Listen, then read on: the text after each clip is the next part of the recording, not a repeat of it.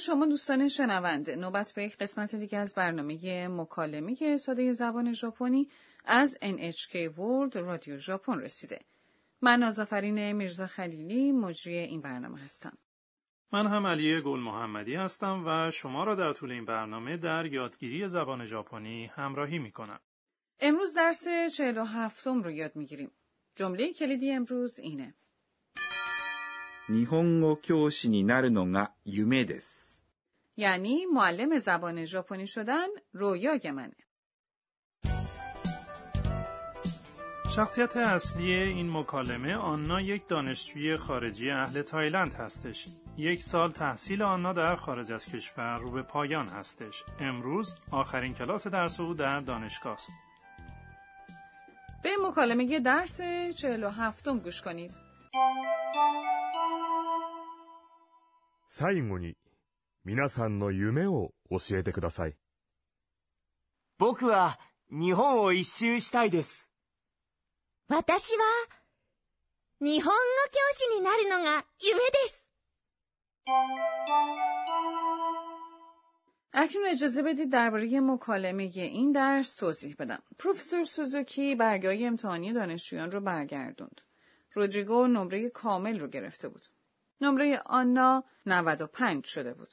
پروفسور سوزوکی به دانشجویان نگاهی انداخت و گفت 最後に皆さんの夢を教えてください。 یعنی در آخر خواهش میکنم به ما بگید که چه رویاهایی در سر دارید. 最後に یعنی در آخر. 皆さん یعنی همه شما. の یه حرف اضافه هست که اسامی رو به هم متصل میکنه. 夢 یعنی رویاها. を یک حرف اضافه نشانگر مفعول یک عمله. 教えて فرم ت فعل 教えます。 به معنای درس دادن یا گفتنه. به دنبال اون این عبارت میاد. ください。 یعنی خواهش میکنم. استفاده از کوداسای به دنبال فرم ت فعلها بیانگر تقاضاست. درسته؟ درست علی. پس 教えてください。 یعنی خواهش میکنم به ما بگو. رودریگو پاسخ میده. 僕は日本を一周したいです。 یعنی من میخوام که به سراسر ژاپن سفر کنم. 僕 یعنی من. این یک واژه است که وقتی یک مرد در یک شرایط غیررسمی درباره خودش صحبت میکنه به کار میبره. は یک حرف اضافه یه نشانگر یک موضوعه 日本 یعنی ژاپن を یک حرف اضافه نشانگر مکانیه که یک شخص قراره عبور بکنه 一周 یعنی یک دور این شامل عدد 一 و یک شمارشگر 周 به معنای دور یا باره او ما میگیم ایشو نه ایچیشو. درسته؟ درسته درست حد زدی علی したい فرم صرف شده که فعله します。 به معنای انجام دادنه بخش ماس عبارت شیماس به تای تغییر میکنه. اگر از تای استفاده کنین میتونین امیدواری خودتون رو ابراز بکنین. سپس آنا با تردید میگه 私は日本語教師になるのが夢です。 یعنی معلم زبان ژاپنی شدن رویای منه. 私 یعنی من. は یک حرف اضافه یه نشانگر یک موضوعه. 日本語 یعنی زبان ژاپنی. 教師 یعنی معلم. شما همچنین میتونین بگین 先生 که این هم یعنی معلم. に یک حرف اضافه یه نشانگر نتیجه یک تغییره. なる فرم دیکشنری فعله なります。 به معنای شدن یا تبدیل شدنه. عبارت の اگر به فرم ساده فعلهایی مانند فرم دیکشنری یا فرم تا اضافه بشه فعلها رو به اسم تغییر میده. پس کیوشینی نارونو تبدیل به یک اسم شده که به معنای چیزی مانند معلم شدن است. درسته؟ درسته.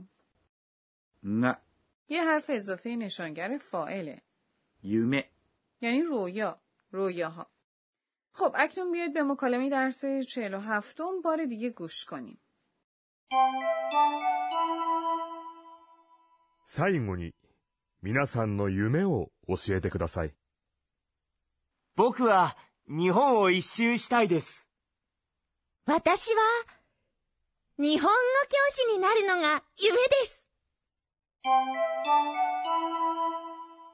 اکنون به بخش بیاموز به ما ای آموزگار میرسیم. امروز یاد گرفتیم که یک فعل تبدیل به اسم میشه مانند این نیهونگو کیوشینی نارونوگا یومه دس یعنی معلم زبان ژاپنی شدن رویای منه خواهش میکنم با جزئیات به ما بگید که چگونه فعلها رو تبدیل به اسم میکنیم بیا از آموزگارمون بپرسیم. 私が教えましょう。 او میگه برای تغییر فعلها به اسم عبارت の یا こと。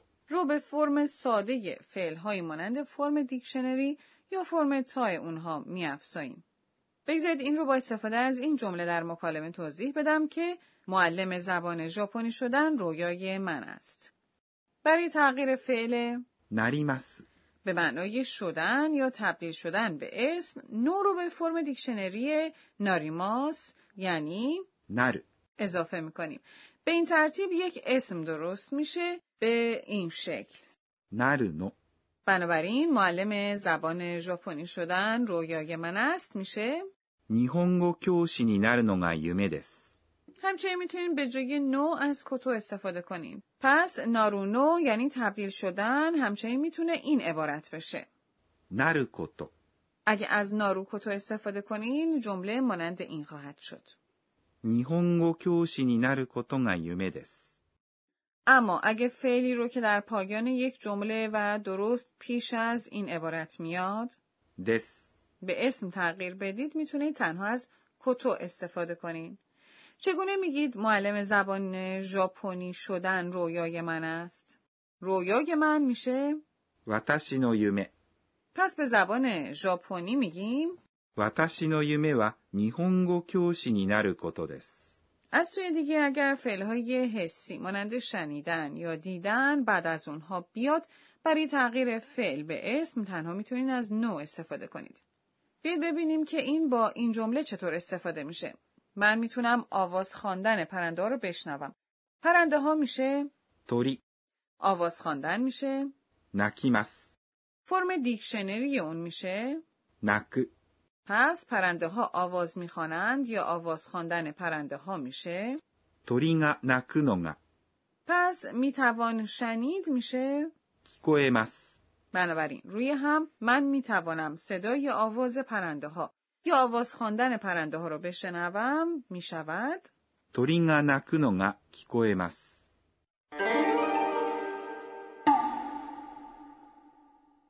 به بخش نام آواها می رسیم. امروز نام آواهایی رو معرفی می کنیم که برای توصیف صحبت کردن یا انجام کاری به طور خیلی ساده و روان به کار میره.